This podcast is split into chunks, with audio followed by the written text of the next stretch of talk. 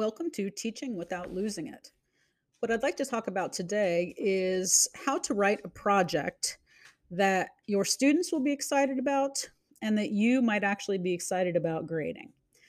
Um, you know, projects of the olden days, as we say, tended to look one way. You know, it was it was one particular assignment and everybody had to do it and there were requirements listed and you know based on how well you fulfilled those requirements you got a grade. Um, i'm as guilty as everybody of doing this because i started teaching in the 90s and you know at that point we were this sort of creative arc of teaching um, hadn't really taken off yet. So we were still doing things in a very old school type of way.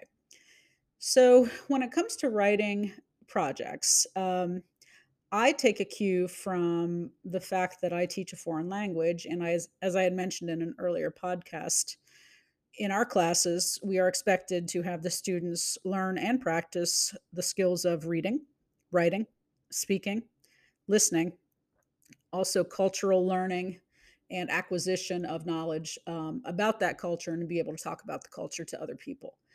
So, you know, let's take that same model and put it toward project design. Um, one of the best practices in teaching over the years has been to give the students choices when it comes to their assignments. Um, I don't think it's unrealistic or even that difficult to uh, write a project assignment that gives the kids four or five different choices.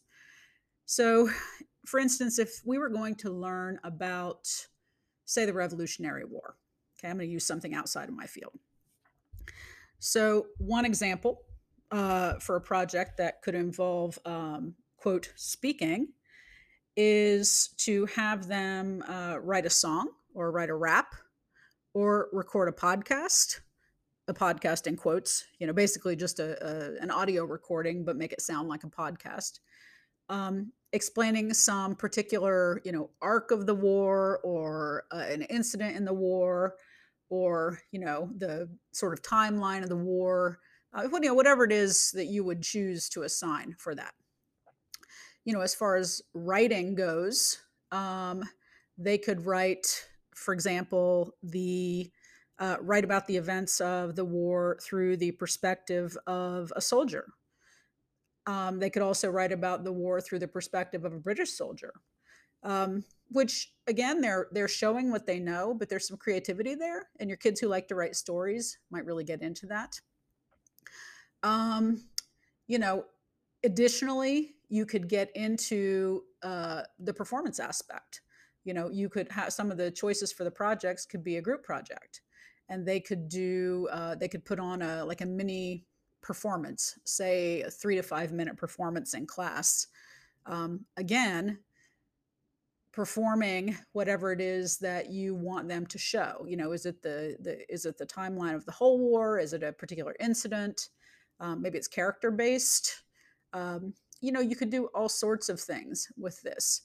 Um, additionally, you could have them do something like design a board game that illustrates the different parts of the war. You know, what are some of the pitfalls a person would encounter uh, while playing the board game? Um, you know, what are uh, some things they could do that could advance them four or five spaces? Um, these are ideas that truly do show uh, the knowledge that the kids have. It takes a lot of research to do these types of things, um, but it adds an element of fun and it also plays to each student's particular modality. Um, I, when I was a student, I would have been horrified at the idea of performing in front of a class. In fact, when teachers always assign, when teachers assign those type of um, those type of projects, I immediately went into anxiety mode. I was a real I was a real type A perfectionist when I was a kid, not anymore, thank God, but um you know, I just it, it, my anxiety would overshadow my actual uh research for the project. I'd be so worried about what I was going to look like and sound like that I couldn't really get my head into the into the research and therefore I couldn't really get that motivated. So if I had had teachers who said, hey, you can do this or you can do this or you can do that. You know, I would have loved to have made a board game when I was a kid. For I mean that that was right up my alley. I can work by myself. because having been a perfectionist, I didn't want to work with other people because I knew what that was going to end up looking like. I think a lot of us know that. Um, you know, so I always chose solo projects if I possibly could. And um, I was also very visual. So, you know, laying out a board game to me sounded like a fun challenge. And um, I really would have gotten into that. So, you know, when you design your projects for your students, um, I think giving them choices certainly increases motivation.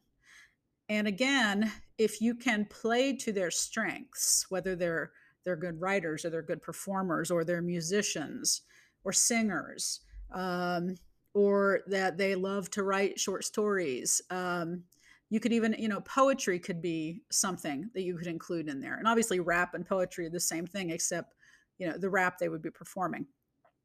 So, um, and you know, think about the things you would have liked in high school as well. Ask your friends, you know, what were the you know what are your favorite things to do and why do you enjoy doing those you know um, if you really want to go far out cooking could be one um, years and years and years ago my ex-husband and i went to philadelphia and there was a tavern that only sold beer that was made using the recipes of the founding fathers like benjamin franklin's recipe for beer because these guys brewed their own um, but they also served food that was um, common at the time. So, you know, some kids could cook something at home that was a common dish at the time or something they would have eaten during the war, maybe at camps and, you know, so but you know they, they could in addition to cooking something they could prepare a presentation about um, you know the, the, the culture and you know what foods were available in the colonies at the time what crops yada yada. So um, you know, don't be afraid to go way out there when it comes to um, finding things that you think would appeal to your students. And, you know, projects don't have to be that boring. Uh, they certainly don't have to be one size fits all. And uh, you know, when I do projects in this way, I I'm kind of excited about grading them because I'm not grading 75 of the same project. Do you know what I mean? So some of them I can do that are that are listening, and some I can do. You know, now writing a rubric for each one is going to be um, something that I don't think it has to be an individual rubric for each type of project. But I think we want to measure things. For example, um, we want to measure content. We want to me- measure, um, you know, uh, coverage. Like, did they did they answer? Did they did they meet the requirement of what you had asked for? Um, how far in depth did they go uh, you could put effort you know into it. I mean that could be that's an easy one for any of those. So don't feel like you have to uh, go crazy with the rubrics. Um, you know just sort of a basic rubric that you can give them that measures success no matter which one they do. So anyway something to think about. Thank you so much for listening. Bye bye